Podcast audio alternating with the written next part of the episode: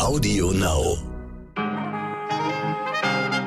Niemand von uns kann singen, deshalb möchte ich Ihnen wie immer lieber einen guten Morgen wünschen, liebe ZuhörerInnen. Es ist Dienstag, der 14. September und das ist heute wichtig.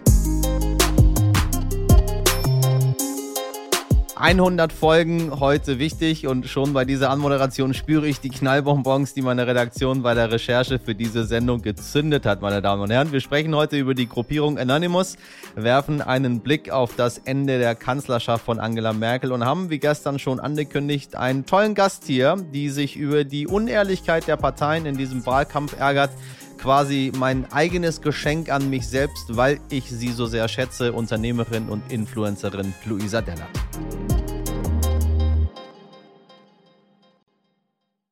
Los geht's jetzt aber mit dem, was sonst noch heute so wichtig ist. Sie kennen es ja schon.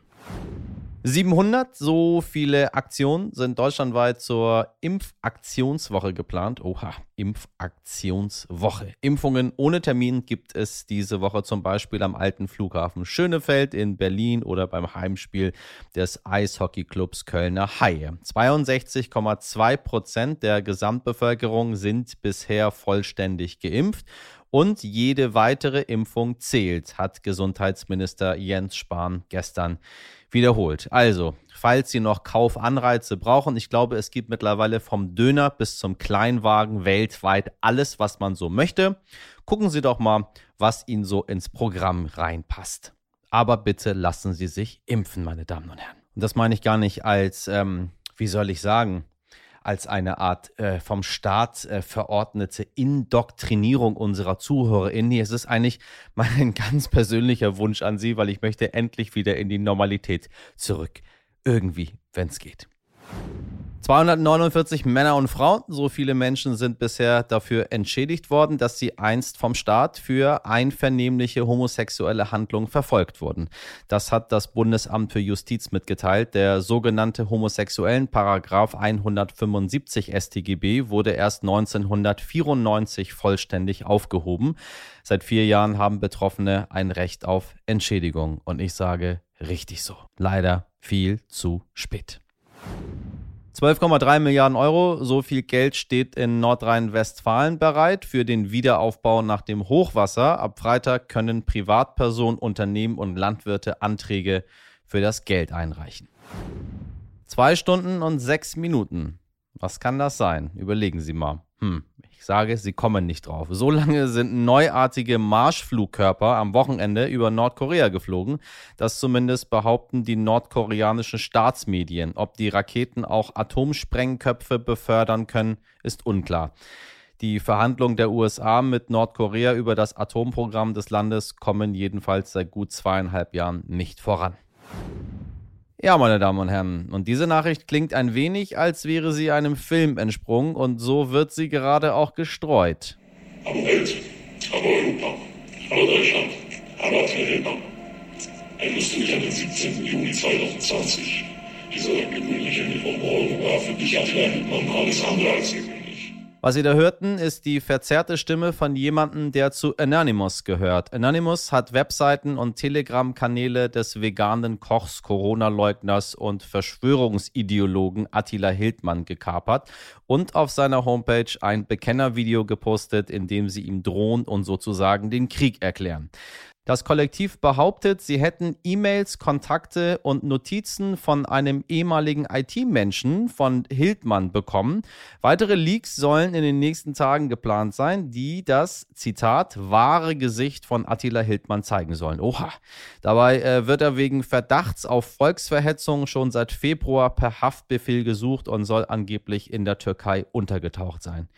Wichtig für Sie, liebe HörerInnen, all diese Informationen beruhen Stand jetzt auf den eigenen Aussagen von Anonymous, die sich nur schwer bis gar nicht nachprüfen lassen. Zum Hintergrund von Anonymous hat mein Sternkollege und Tech-Experte Malte Manshold aber ein paar Informationen für Sie, die Ihnen helfen werden, das eben Gehörte ein bisschen besser einordnen zu können. Im Grunde genommen herrscht der Öffentlichkeit ein sehr falsches Bild von Anonymous. Da denkt man, das ist eine Organisation, Sie ist vielleicht sogar hierarchisch, da wird kommuniziert, da werden gemeinsame Ziele festgelegt und auch dann durchgeführt. Aber das stimmt so einfach höchstens innerhalb von einzelnen Anonymous-Gruppen. Diese Anonymous-Gruppen sind aber wieder autark. Anonymous ist im Grunde nur ein Deckmantel. Das Einzige, was diese Gruppen verbindet, ist, dass sie anonym sind, dass sie, und das eine große Rolle auch für die Identitätsstiftung dieser Gruppen spielt, dass sie ähm, im, im Gefühl gegen die da oben agieren. Was das genau bedeutet, ist innerhalb dieser Gruppierung aber auch sehr unterschiedlich. Und dann gibt es noch eine gewisse Internetaffinität. Das zeigt sich dann auch in der Art, wie Aktionen geplant werden und durchgeführt werden. Es geht eben oft darum, dass die Internetseiten defaced werden, dass Daten über Leute gesammelt werden. Das ist oft eine äh, Bewegung, die in erster Linie online agiert. Was diese Gruppen aber letztlich bewegt, das ist völlig unterschiedlich. Es gibt linksextreme Anonymous-Gruppen, es gibt rechtsextreme Anonymous-Gruppen, es gibt apolitische Anonymous-Gruppen und alles dazwischen. Und ähm, die Anonymous-Gruppen bekämpfen sich auch teilweise untereinander. Es gab letzten Sommer zum Beispiel einen Hack von Attila Hildmann, da wurde ein Server von ihm geknackt. Und die Gruppe, die das unter dem Namen Anonymous verkündet hatte und die Daten geteilt hatte, wurde daraufhin von einer anderen Anonymous-Gruppe angegriffen, die gesagt hat, das sind gar nicht die echten Anonymous. Und ähm, die wiederum im Sinne von Attila Hildmann argumentiert haben. Und da kommt, da merkt man eben, dass da eben innerhalb von dieser vermeintlichen Organisation gar keine Einigkeit herrscht, wen oder warum man angreifen sollte. Das hat sich einfach in den letzten Jahren extrem differenziert und die haben sich in extrem verschiedene Richtungen entwickelt. Dass sich diese extrem unterschiedlichen Gruppen entwickeln können, liegt dann ausgerechnet in der offenen Struktur von Anonymous. Im Prinzip kann jeder von sich sagen, ich bin Anonymous. Und jeder kann seine eigene Gruppe mit eigenen Zielen definieren und organisieren. Und das sorgt eben noch dafür, dass es keine Hoheit darüber gibt, wer Anonymous ist oder wofür sie stehen oder was genau sie als Ziele definieren, sondern Anonymous ist eben anonym. Und innerhalb von dieser Melasse von Aktivisten gibt es dann eben Stiche in sehr verschiedene Richtungen. Spannend und vielen Dank, lieber Malte. Wir werden sehen, was da in den nächsten Tagen so alles kommt und wie das wahre Gesicht von Attila Hildmann nun wirklich aussieht. Ich habe da ja mal eine ganz eigene Meinung, die behalte ich einfach mal heute für mich. Ohren auf. Werte ZuhörerInnen, manchmal ertappe ich mich dabei, wie ich so kurz vor der Wahl an Angela Merkel denke und hm, so ein bisschen, aber wirklich nur ein ganz, ganz, ganz kleines bisschen Wehmut mich dann beschleicht. Vieles in ihrer Regierungszeit ähm, ist echt zu kritisieren, aber oft hat sie eben auch stabil, gelassen und ruhig und abwägend regiert.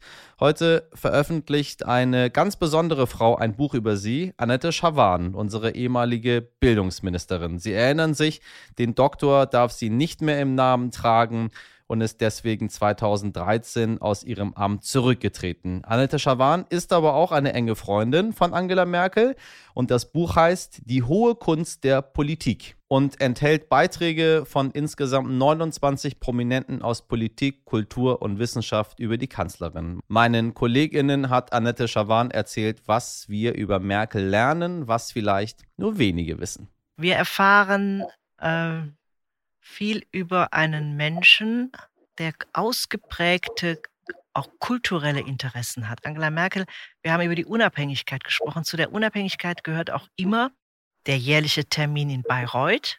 Aber es ist eben weit mehr gewesen als Bayreuth und Wagner. Christine Lagarde erzählt, wie sie in Berlin mit ihr auf einer Sitzung war und äh, abends Angela Merkel ihr sagt, du, ich habe zwei Konzertkarten, hast du Lust mit in die Philharmonie zu gehen? Daniel Barenboim erzählt, wie Angela Merkel nach Italien, ich glaube nach, in, nach, in Mailand gewesen ist, wo er äh, äh, dirigiert hat und ähm, der Intendant dann ganz aufgeregt zu Barenboim kommt und sagt, also die will die Karten bezahlen, das geht aber nicht die sitzt irgendwie in der Königslose, da kann man nicht bezahlen. Und dann ziehen die beiden zu ihr und sagen, ja, also können Sie es bitte jetzt mal annehmen, man kann diese, man kann diese Plätze nicht bezahlen. Und dann sagt Angela Merkel, doch, doch, das kann man schon. Sie nehmen einfach äh, sehr gute Plätze, die es hier gibt, und die setzen Sie mir in Rechnung. Und die beiden natürlich hoch erstaunt sind, weil sie so etwas selten mit prominenten Menschen erleben. Solche Geschichten werden auch erzählt, an denen ganz äh, konkret wird, wie konsequent uneigennützig Angela Merkel äh, gewesen ist. Keinerlei äh, Vorteil aus einem Amt heraus für sich in Anspruch nimmt, aber eben auch ausgeprägte Interessen an, an Musik, an, äh, an, an der Kunst, an Literatur ähm, sie hat äh, trotz dieses unglaublichen Terminkalenders sich immer auch Zeit genommen äh, zu lesen. Also es ist eine Verbindung aus persönlichem und politischem zu einer Zeit, in der ja noch keine historische Aufarbeitung einer Ära möglich ist. Und dass dann noch der Papst ein Geleitwort geschrieben hat, fand ich natürlich super. Wie kam ich auf die Idee? Ähm, weil ich wusste, die beiden sind sich häufig begegnet und es gibt ein paar Dinge, was die globale Welt angeht, die sie tief verbindet und worüber sie sich intensiv ausgetauscht haben. Ein Geleitwort vom Papst persönlich. Wer hätte zu Beginn der Ära Merkel im Jahre 2005 gedacht, dass sie einmal mit solchen Ehren enden würde?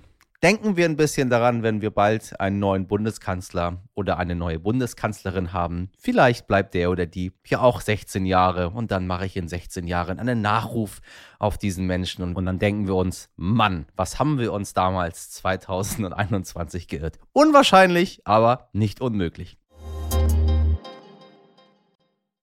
Wir bleiben bei der Bundestagswahl. Ich werde das Gefühl nicht los, meine Damen und Herren, dass dieser Wahlkampf den großen Fragen unserer Zeit oft nicht so richtig gerecht wird. Der Chancenungleichheit im Land, der Spaltung der Gesellschaft, aber vor allem auch der Klimakrise. Ich glaube, das ist ein Gefühl, was man häufig hat vor Wahlen. Aber ich habe mit so vielen Menschen in letzter Zeit gesprochen und so viele Menschen haben mir gesagt, dass sie dieses Gefühl nicht loswerden, dass in diesem Wahlkampf irgendwas nicht stimmt.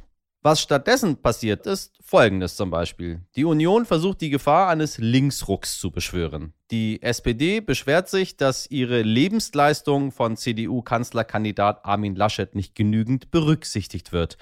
Und Annalena Baerbock von den Grünen, die sagt zwar, diese Regierung habe es als letzte selbst in der Hand, die Klimakrise zu lösen, doch dass dieser ökologische Umbau den Menschen einiges zumuten wird, darüber redet auch eine Frau Baerbock nicht gerne. Ist das der Wahlkampf, den wir verdienen? Oder trauen uns die Politiker in die Wahrheit einfach nicht zu? Darüber möchte ich heute mit Luisa Dellert sprechen. Sie ist als Fitness-Influencerin bekannt geworden, hat dann die Themen Umweltschutz und Klima für sich entdeckt und sich zu einer echten politischen Stimme mit Gewicht entwickelt. Heute erscheint ihr neues Buch. Wir heißt es, weil nicht egal sein darf, was morgen ist. Und in dem fordert sie eine neue Debattenkultur für die wirklich wichtigen Themen unserer Zeit. Guten Morgen, Luisa, ich grüße dich.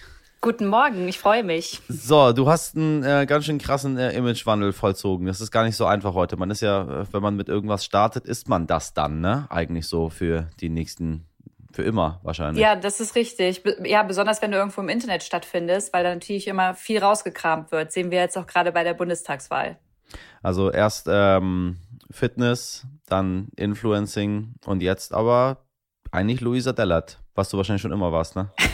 ja, genau. Also Lou war ich schon irgendwie immer, aber tatsächlich ähm, habe ich jetzt eine Moderation angenommen und probiere mich mal so ein bisschen darin aus, weil ich über die Jahre gemerkt habe, ich quatsch gern mit Menschen und das in einer Talkshow zu machen, in einem Talkshow-Format ist umso cooler. Ja, herzlich willkommen im, Norddeutschen Rundfunk. Wir sind jetzt, wir sind jetzt, jetzt KollegInnen jetzt. Äh, ich mache das Captain's Dinner und du machst Deep und Deutlich. Ähm, ja, das, das ist auch eine, eine Sendung, die sich ja ähm, vorwiegend an ganz junge Menschen richten soll. Ähm, der Wahlkampf ja irgendwie auch äh, 2021, aber irgendwie habe ich das Gefühl, dass Social Media, also das, worüber die jungen Menschen ihre Sachen konsumieren, ähm, nicht so eine zentrale Rolle spielt. Hast du das Gefühl, also ich habe schon das Gefühl, dass zumindest in, in meiner Bubble, um, und um die mal zu benennen, also ich würde mal sagen, so meine Community, die ist zwischen 21 und 31. So, das ist so die, die, die Hauptziel- und Altersgruppe. Und die beschäftigen sich ganz viel mit ähm, Themen, die rund um den Wahlkampf stattfinden. Nun muss man sich jetzt die Frage stellen, ob die Parteien, die darüber sprechen, auch wirklich mit Inhalten in den sozialen Medien liefern. Und das äh, tun sie meiner Meinung nach eher weniger. Was denkst du, warum ist das so? Warum tut man sich immer noch damit so schwer? Es ist ja nicht so, dass ähm, das Internet nur von so ganz bestimmten Leuten genutzt wird und Social Media auch äh, und man müsste da nicht mitmachen. Es ist ja, es ist ja ein alter Hut. Wir kennen das ja schon von, von vielen Wahlkämpfen davor, aber irgendwie habe ich das Gefühl, so, ein, so, einen richtigen, so einen richtigen Social Media Plan gibt es dort nicht. Wie erreiche ich äh, junge Menschen mh, hm, über das, was es einfach heute gibt und auch mit der Ansprache, die es dazu mhm. heute braucht? Ja, also erstmal muss man sagen, die Parteien finden ja schon mal alle zum Beispiel auf Instagram statt. Das ist ja schon mal super. Das ist schon mal und, gut, ja. Ne, das ist schon mal, ist das schon mal ein Anfang. Aber so richtig verstanden, wie sie halt ähm, Instagram nutzen, haben sie halt nicht. Und ähm, wenn ich die Frage beantworten könnte, dann wären wir, glaube ich, schon einen Schritt weiter. Ich weiß es nicht. Ich weiß nicht, wie sie beraten werden. Ich weiß nicht, ob Social Media dann einfach nicht so eine große Rolle spielt. Was ich weiß und bemerke ist, dass ähm, ja, die meisten Parteien und ähm, eine Partei, bei der sticht das ganz besonders raus, finde ich, bei der Union nämlich, die haben eigentlich so ein großes und gut aufgestelltes Social-Media-Team, aber es geht im Moment im Wahlkampf nur darum, ähm, die Inhalte der anderen Parteien ähm, zu kritisieren. Ja anstatt eigene Inhalte zu teilen oder vielleicht auch mal mit den BürgerInnen ähm, in diesen sozialen Netzwerken irgendwie in Kontakt zu kommen, werden halt die, die anderen Parteien dementsprechend halt einfach nur durchkritisiert. Und das ist halt mega schade, zeigt aber auch gleichzeitig, dass denen, glaube ich, einfach der Arsch auf Grundeis geht. Ähm, nur glaube ich nicht, dass in Zukunft so die Inhalte dieser Parteien deutlich werden. Das ist spannend, dass du das sagst, weil sie machen damit ja eigentlich gar nichts anderes als das, was viele andere auf Social Media auch machen. Irgendwie sich gegenseitig kritisieren und anstelle äh, diese Plattformen, die es gibt, zu nutzen, um Inhalte zu transportieren für halt auch insbesondere für junge Menschen. Ähm, was kommt dir im Wahlkampf zu kurz? Ja, lass mich noch eine Sache ganz kurz sagen, Michelle. Also verstehe mich nicht falsch. Ich finde es total wichtig, dass man kritisiert, konstruktiv. Und das ist auch in Ordnung, wenn Parteien es untereinander machen. Ich mache das ja, ja, auch manchmal zu Themen. Aber wenn man kritisiert, dann ist es ganz wichtig, finde ich, danach dann auch Vorschläge zu machen und zu sagen, hey, ja, ja. das können wir besser machen oder wenn wir da vielleicht mal zusammen drüber nachdenken, könnten wir viel mehr erreichen und das passiert halt nicht. Und ähm, ja, welche Themen zu kurz kommen, ich glaube, da könntest du jetzt ganz, ganz viele Menschen aus Deutschland fragen in den unterschiedlichsten Lebensrealitäten und da würden ganz viele Sachen ähm, auf dem Tisch liegen.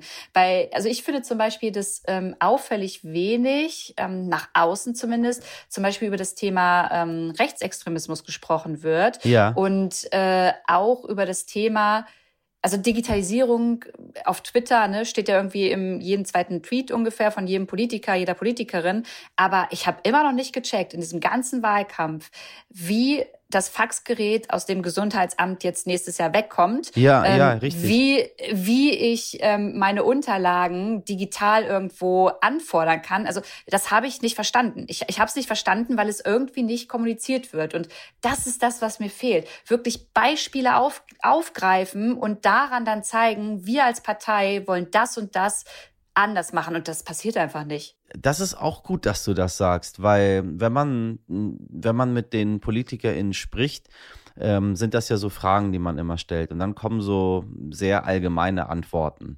Bei einigen Dingen finde ich das gar nicht so schlimm, dass man ein bisschen weiter ausholt. Aber so die, die konkrete Lösung jetzt tatsächlich, wie, das wird das wird nicht so richtig beantwortet. Ich glaube, weil man das auch gar nicht so richtig weiß im Endeffekt. Und das ist, was mich so stört. Ja, aber das ist doch nicht Wenn cool. Wenn es einen Plan gäbe, würde es mal kommunizieren. Nee, überhaupt nicht. Null. So, und äh, jetzt, also schau mal auf die letzten 16 Jahre. Jetzt wird wieder über Digitalisierung gesprochen. Super, wo war das die letzten 16 Jahre?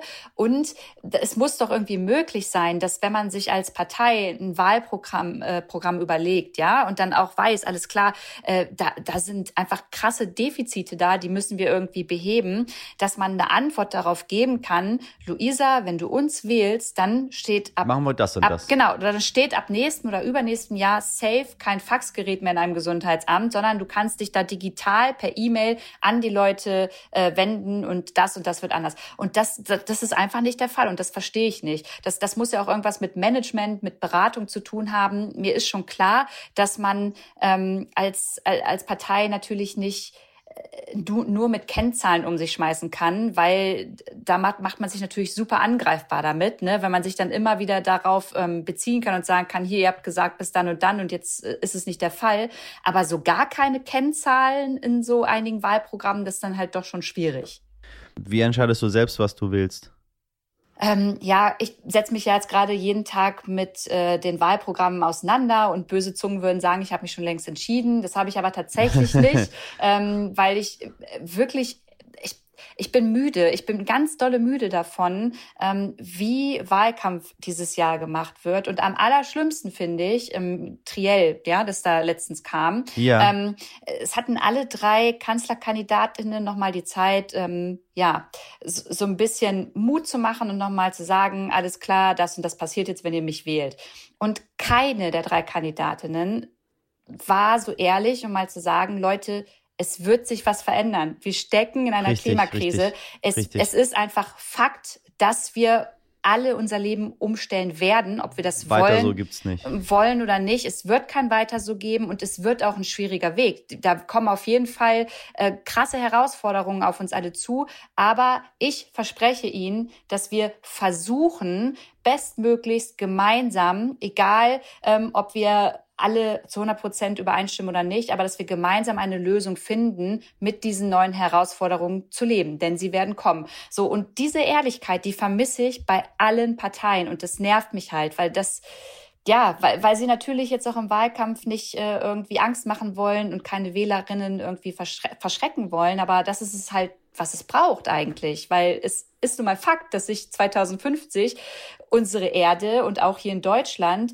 ähm, das wird sich verändern, ja. Es wird, es wird heißer, wir müssen damit leben, wir müssen schauen, ob wir Klimaanlagen überall für uns haben, was ist mit den Menschen, die sich sowas nicht leisten können. Also das sind alles so, so Fragen und Dinge, die werden passieren, aber sie werden halt jetzt noch nicht angesprochen, weil man natürlich erstmal die Stimmen für sich braucht. Hast du das Gefühl, es ist so ein bisschen dieses, äh, dieses Thomas de Maizière-Phänomen, ein Teil meiner Antwort könnte sie verunsichern?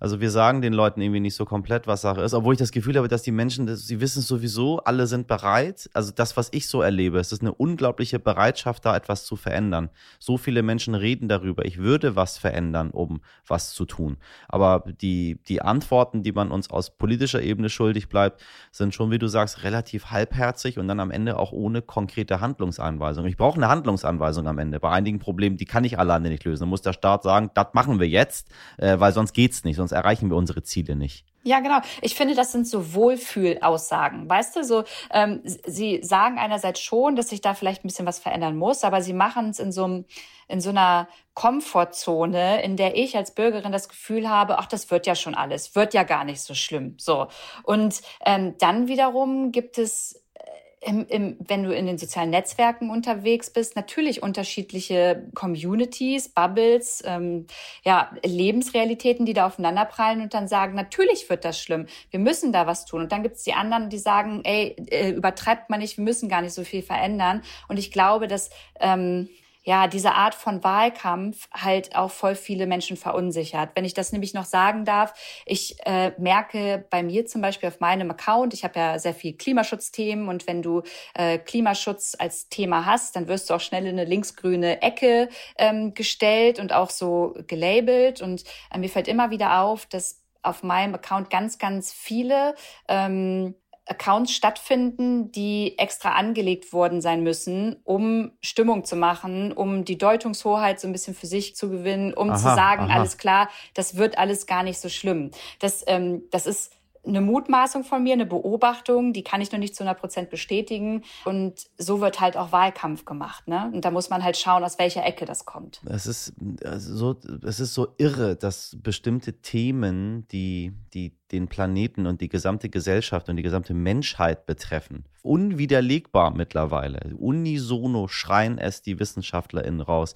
dass man dann sagt, nee, das ist mir äh, zu linksgrün. Ähm, wenn wir uns um diese Themen äh, kümmern, dann droht ein Linksruck. Weißt du, das, ich, ich, ich verstehe gar nicht, woher dieser, dieser Gedanke kommt. Es gibt linke Politik. Also ohne Frage. Es gibt Politik, die kann man für, für normale BürgerInnen machen, für äh, ArbeiterInnen machen, für Menschen machen, die nicht so viel haben. Man kann auch Politik für Konzerne machen.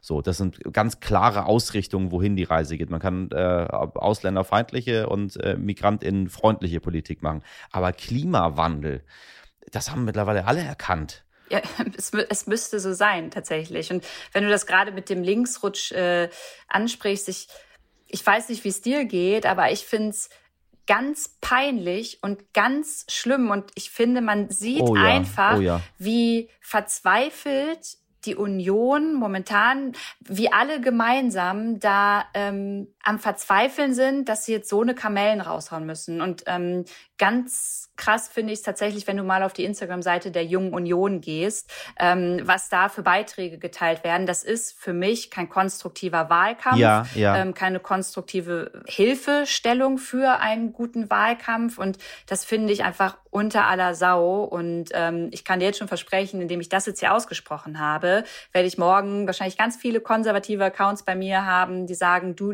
linksgrüne Tante, ähm, komm erst mal klar. Und das ist so schade, dass so ähm, inzwischen miteinander hm. gesprochen wird. Weißt du, wir müssen ja irgendwie zusammen was verändern und gemeinsam sprechen. Und natürlich gibt es Unterschiede, aber ohne einen Konsens kommen wir in Zukunft nicht weiter. Ja, wenn man so in Panik gerät, äh, alleine die Umfragewerte auch in, in Bayern für die CSU sind ja auch massiv eingebrochen. Ja, habe ich auch gesehen. Ähm, da denke ich mir aber, liebe Leute, dann ist das nicht, äh, nicht, nicht die richtige Art, äh, zu versuchen, äh, den Leuten ja wirklich Panik und Angst zu machen. Also jetzt mal abgesehen von jeglicher politischer Couleur. Ich finde, es ist im, in, in so Situationen, wie wir sie jetzt haben, bei so einem großen Wandel, der uns bevorsteht, ist es fatal von etablierten, von seriösen, von von, von, von Alteingesessenen, von Parteien, die, die, die wirklich auch was bewegen können. Wir, die haben ja dieses Land ja jetzt nicht äh, gegen eine Wand gefahren im Laufe der letzten äh, Jahrzehnte. Deutschland funktioniert sehr gut, das dürfen wir nicht vergessen. Es geht nur besser. Ähm, dass man jetzt irgendwie so, ein, so einen Grabenkrieg hervorholt und sagt, äh, es droht ein, ein Linksrutsch. Wo, frage ich mich, droht das bei dem, was wir in der Gesellschaft sehen? Aber ver ver vergessen wir das. Vergessen wir das. Ich wollte es nur gesagt haben, weil mich das so ärgert. Ähm, ja, da, aber dazu noch mal bitte eine Sache. Gerne. Äh, auch, auch ähm, so Narrative, die da dann nach außen getragen werden, ne? so von Brandstiftung zu sprechen und so. Das sind ja eher so äh, Narrative, die eher dem rechten Lager so ein bisschen zugeschrieben werden. Deswegen, ich habe mich total erschrocken, das äh, wirklich auf CDU-Accounts zu lesen. Ich fand das ganz schlimm. Das ist genau das, was ich, was ich äh, auch immer denke. Das ist bei den Parteien, die, äh, die an dieser Demokratie teilnehmen und auch gut dran teilnehmen, dass das dort passiert. Und das macht mir auch Sorge, auch im Hinblick auch, auch auf ganz Beginn unseres Gespräches, was äh, auf den Social Media Kanälen passiert und wie, wie schlecht das kontrolliert wird, wie schlecht es dort eine Strategie auch gibt auf der anderen Seite. Ähm, und dann am Ende hast du dann Grabenkriege und du sitzt dann dort und sagst, ich habe die Vermutung, dass es ganz viele Fake-Accounts gibt, die ja hier auf meinem, auf meinem Account rum rumtrollen, ähm, damit man mir irgendwie das, was ich sagen möchte, abspricht. Was ist denn mit der überwiegenden Mehrheit deiner FollowerInnen? Ähm, wie gehen die um mit jetzt mit deiner Arbeit, äh, die du da tätigst in der mhm. politischen Aufklärung und in diesem Wahlkampf? Also erstmal sind die super interessiert an Politik die sprechen untereinander ganz, ganz viel unter Beiträgen, wenn es um Klimaschutz geht oder um äh, Rassismus, dann tauschen die sich ähm, aus.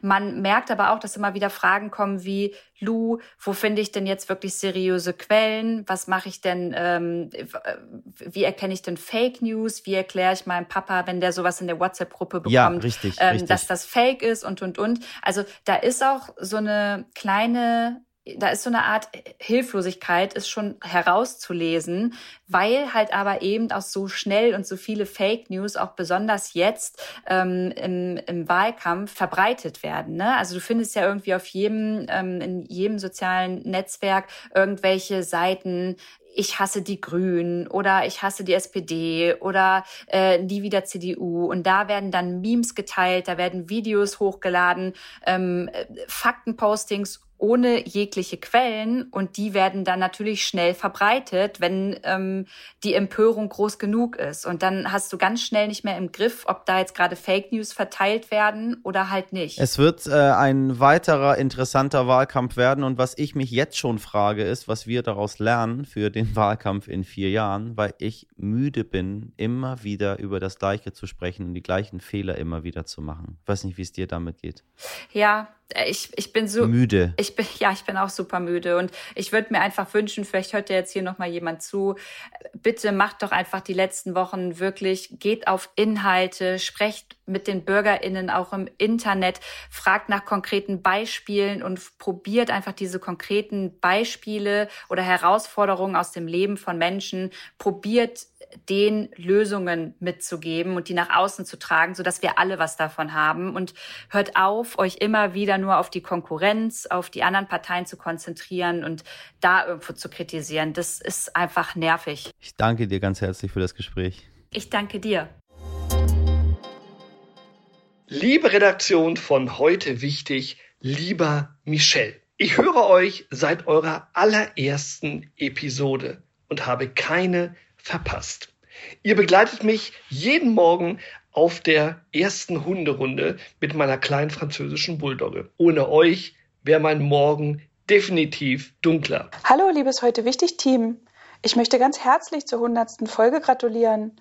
Euer Podcast ist wirklich mein ständiger Begleiter geworden und ich möchte ihn echt nicht mehr missen. Ich wünsche euch sehr, dass es noch tausend Folgen werden und von mir aus könnte das gerne auch doppelt so lang sein. Herzlichen Glückwunsch dir, Michelle, und der Redaktion zur hundertsten Folge. Es ist toll, dass ihr schon so einen Meilenstein geschafft habt und ich hoffe, es wird genauso toll weitergehen. Wir nehmen Themen der Sendung immer wieder zum Anlass, darüber in der Familie zu diskutieren, wie gerade die Klimapolitik oder das vergangene Triell. Es war mir auch eine Ehre, in der Folge 68 dabei gewesen zu sein. Macht weiter so und vielen Dank für die tolle Unterhaltung. Liebe Grüße, Daniel. Liebes Publikum, wir möchten uns natürlich erstmal bei Ihnen bedanken, dass wir so eine treue Zuhörerschaft haben, die uns täglich hört und äh, uns zum überwiegenden Teil sehr lieb, manchmal kritische und teils sogar besorgte E-Mails schreibt. Ein netter Hörer hat mich erst letzte Woche darauf hingewiesen, dass es durchaus in Ordnung wäre, wenn ich auch mal Urlaub machen würde. Keine Sorge, äh, mache ich auch, aber es macht mir gerade noch so viel Spaß, dass ich nicht weg möchte von meinem Mikrofon. Machen Sie sich keine Sorgen, bin sehr bushy äh, und packen wir noch weitere 100 Folgen und dann gucke ich mal, ob es mal langsam vielleicht mal irgendwo in Urlaub hingeht. Wo will man denn jetzt auch hin, ganz ehrlich? Ich bin lieber bei Ihnen. Eigentlich haben wir äh, zum Schluss immer noch eine kleine Tradition, dass wir Ihnen eine nette Geschichte oder etwas zum Hinhören mitgeben. Heute auf vielfachen Wunsch nutzen wir unsere hundertste Folge als kleinen Einblick in unsere Redaktion, damit Sie, liebe HörerInnen, auch meine Redaktion so ein bisschen besser kennenlernen. Äh, deshalb habe ich Sabrina, Mirjam, Dimitri und Martin gefragt, was ist euch aus den letzten 100 Folgen besonders in Erinnerung geblieben und gab es vielleicht auch Pannen? Oh, ha, ich weiß noch nicht, was kommt. So eine tägliche Podcast-Produktion, die kommt natürlich nicht ganz ohne Pannen aus. Davon hatten wir schon ein paar, unter anderem Hintergrundgeräusche aus äh, Küchen, wo zum Beispiel jemand schon mal das Mittagessen vorbereitet hat, während gerade das Gespräch mit Michelle stattgefunden hat. Da hat man selber natürlich dann beim Hören im Nachhinein gewaltigen Hunger bekommen. Oder aber auch, ja, so Baustellgeräusche, LKWs, die vorbeifahren, während gerade was Wichtiges besprochen wird. Was mir besonders im Kopf geblieben ist, ist tatsächlich äh, unser Gespräch mit Jan Hofer, der ein wenig äh, verloren mich anrief, weil er nicht genau wusste, wo wir denn jetzt uns eigentlich äh, treffen virtuell. Dann gab es noch ein bisschen Probleme mit seiner Tonspur, so dass wir ein zweites Mal ansetzen mussten. Also viel Mühe für ein wunderbares Gespräch, das sich am Ende tatsächlich definitiv sehr gelohnt hat. Ich hoffe natürlich, für die nächsten 100 Folgen, dass wir ähm, ja von weiteren gravierenden großen Pannen verschont bleiben, auch wenn ich davon überzeugt bin, dass wir die ein oder andere Panne wahrscheinlich noch mitnehmen werden. Mein Name ist Miriam. Ich bin seit vier Wochen beim Heute Wichtig Podcast Team dabei und äh, damit quasi noch der Neuzugang. Und was für mich meistens mit das Schwerste ist, aber auch so mit das Kreativste ist, sich einen spannenden Titel zu überlegen, ähm, bei dem unser Publikum auch Lust hat, sich, sich die Gespräche und unsere Themensetzung anzuhören. Und ähm, das ist manchmal einfacher und manchmal nicht ganz so einfach. Und manchmal wollen wir auch einfach lustig sein oder uns fallen, uns fallen bestimmte Wortkombinationen ein, wie ähm, Wahnsinn, als die GDL gestreikt hat. Auf dieses Vorspiel waren wir wahnsinnig stolz. Und ich finde es auch immer noch lustig, muss ich sagen. Ähm Man sieht, ich bin in der Redaktion noch so ein bisschen zuständig für die schlechten Worte, auch in der Konferenz. Hier ist Martin und wenn ich etwas über die Entstehungsgeschichte von heute wichtig sagen soll, dann vielleicht das hier. Fast hätte unser Podcast nämlich einen ganz anderen Namen gehabt. Als wir im April das Konzept entwickelt haben, Sie glauben gar nicht, wie viele Konferenzen wir einberufen haben, nur um über diesen Namen zu sprechen und wie oft wir abgestimmt haben und danach das Abstimmungsergebnis wieder verworfen haben. Auf unserer Liste stand lange Zeit ganz oben ein anderer Name und der lautete, das plaudere ich jetzt einfach mal aus, im Frühtau zu Berge. Ja, Sie haben richtig richtig gehört. Im Frühtau zu Berge mit Michelle schon morgens den Gipfel erklimmen. Naja, zum Glück hatte dann jemand in letzter Minute doch noch den guten Einfall heute wichtig. Und ich glaube, in der Redaktion kann sich jetzt auch niemand mehr so richtig einen anderen Namen vorstellen. Mein Name ist Dimitri und wenn ich jetzt sagen müsste, welche Folge ich am allerbesten fand, puh, das fällt mir tatsächlich nicht so einfach. Folge 1, da hatten wir unsere Intensivkrankenschwester, die sehr spannend aus ihrem Alltag erzählt hat. Dann hatten wir auch noch Atze Schröder zum Thema Gendern und eine Folge ist mir noch in Erinnerung geblieben mit Margot Käßmann zum Thema Scheitern. Aber da gibt's noch eine weitere und das ist Folge 29. Da war das erste Mal Florian Schröder bei uns in der Sendung. Und vorher hatte ich die Aufgabe, sein Management anzufragen, habe also eine Mail rausgeschickt und wenig später kam eine Antwort und da stand, Herr Blinski, Florian Schröder ist gerne bereit, am Sonntag spät abends noch mit Michelle die Wahl in Sachsen-Anhalt zu analysieren. Hätte man so nicht mitgerechnet, dass es auch mal so unkompliziert laufen kann. Denn normalerweise telefoniert man, überzeugt man und schreibt und hin und her und irgendwann kommt ein Termin zustande. Und hier war es einfach wahnsinnig unkompliziert. Und wir waren sehr froh, dass das Ganze so auch funktioniert hat. Ein Zitat ist mir noch besonders in Erinnerung geblieben. Die Strategie von Armin Laschet ist es, die Bundestagswahl einfach an sich vorbeiziehen zu lassen und hoffentlich am Abend als Gewinner dazustehen und vorher einfach nicht in Erscheinung zu treten. Tja, wie wir wissen, das hat nicht immer so gut funktioniert, aber diese Strategie haben sich jetzt manche andere zu eigen gemacht. Insofern, Florian Schröder hat damals schon nach vorne geblickt und wusste, was noch so auf uns zukommt. Äh, liebe HörerInnen, ich wurde auch gebeten, meine persönliche Lieblingsanekdote hier zu erzählen. Ich habe nur keine, weil ähm, es mir einfach sehr viel Freude macht, mit Ihnen hier jeden Tag dabei zu sein, Ihre Nachrichten zu lesen, äh, zu sehen, dass sich Menschen um mich sorgen, äh, positives Feedback von Ihnen zu bekommen, Anregungen und Kritik von Ihnen zu erhalten. Irgendwie zu sehen, dass wir ich weiß es nicht. Irgendwie, wenn ich hier so stehe, ganz alleine an meinem Mikrofon hier und äh, meinen Text für Sie einspreche, so ein bisschen sie alle vor dem geistigen Auge sehe, wie sie da beispielsweise morgens ihre Hula-Hoop-Übungen machen oder wie sie um 5 Uhr morgens gerade irgendwie zur Arbeit fahren oder wie sie um 22 Uhr spät abends doch nochmal in den Podcast reinhören, um sich über den Tag zu informieren und danach mit meiner Stimme vielleicht einzuschlafen. Es macht mir auch immer sehr viel Freude und ich äh, bereue meine Entscheidung nicht, dass ich mein relativ normales Leben verlassen oder ich muss es anders sagen, mein relativ ungewöhnliches Leben verlassen habe, wo ich machen und tun konnte, was ich will und jetzt in einem Daily Job drin bin, wo ich ähm, ja jeden Tag diesen Podcast für Sie aufnehme.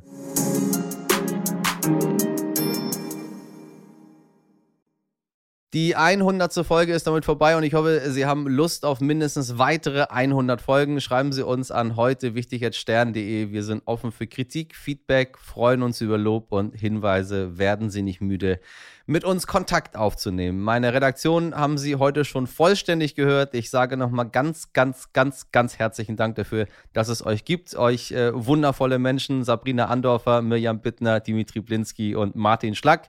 Ohne die gäbe es das Ganze hier nicht, meine Damen und Herren. Und insbesondere gäbe es das Ganze auch nicht ohne unsere Produktion. Diese Folge hat heute stellvertretend, sage ich mal, mein Dank an ihn für alle anderen, die mitproduzieren, Andolin Sonnen übernommen. Starten Sie mit guter Laune in Ihren Hundespaziergang, ihren Yoga-Flow, ihre Hula-Hoop-Übungen oder in die Nacht, meine Damen und Herren. Oder, oder wobei Sie uns auch immer hören möchten. Auf jeden Fall morgen ab 5 Uhr sind wir wieder für Sie da. Bis dahin, machen Sie was draus. Ihr Michel Abdullahi.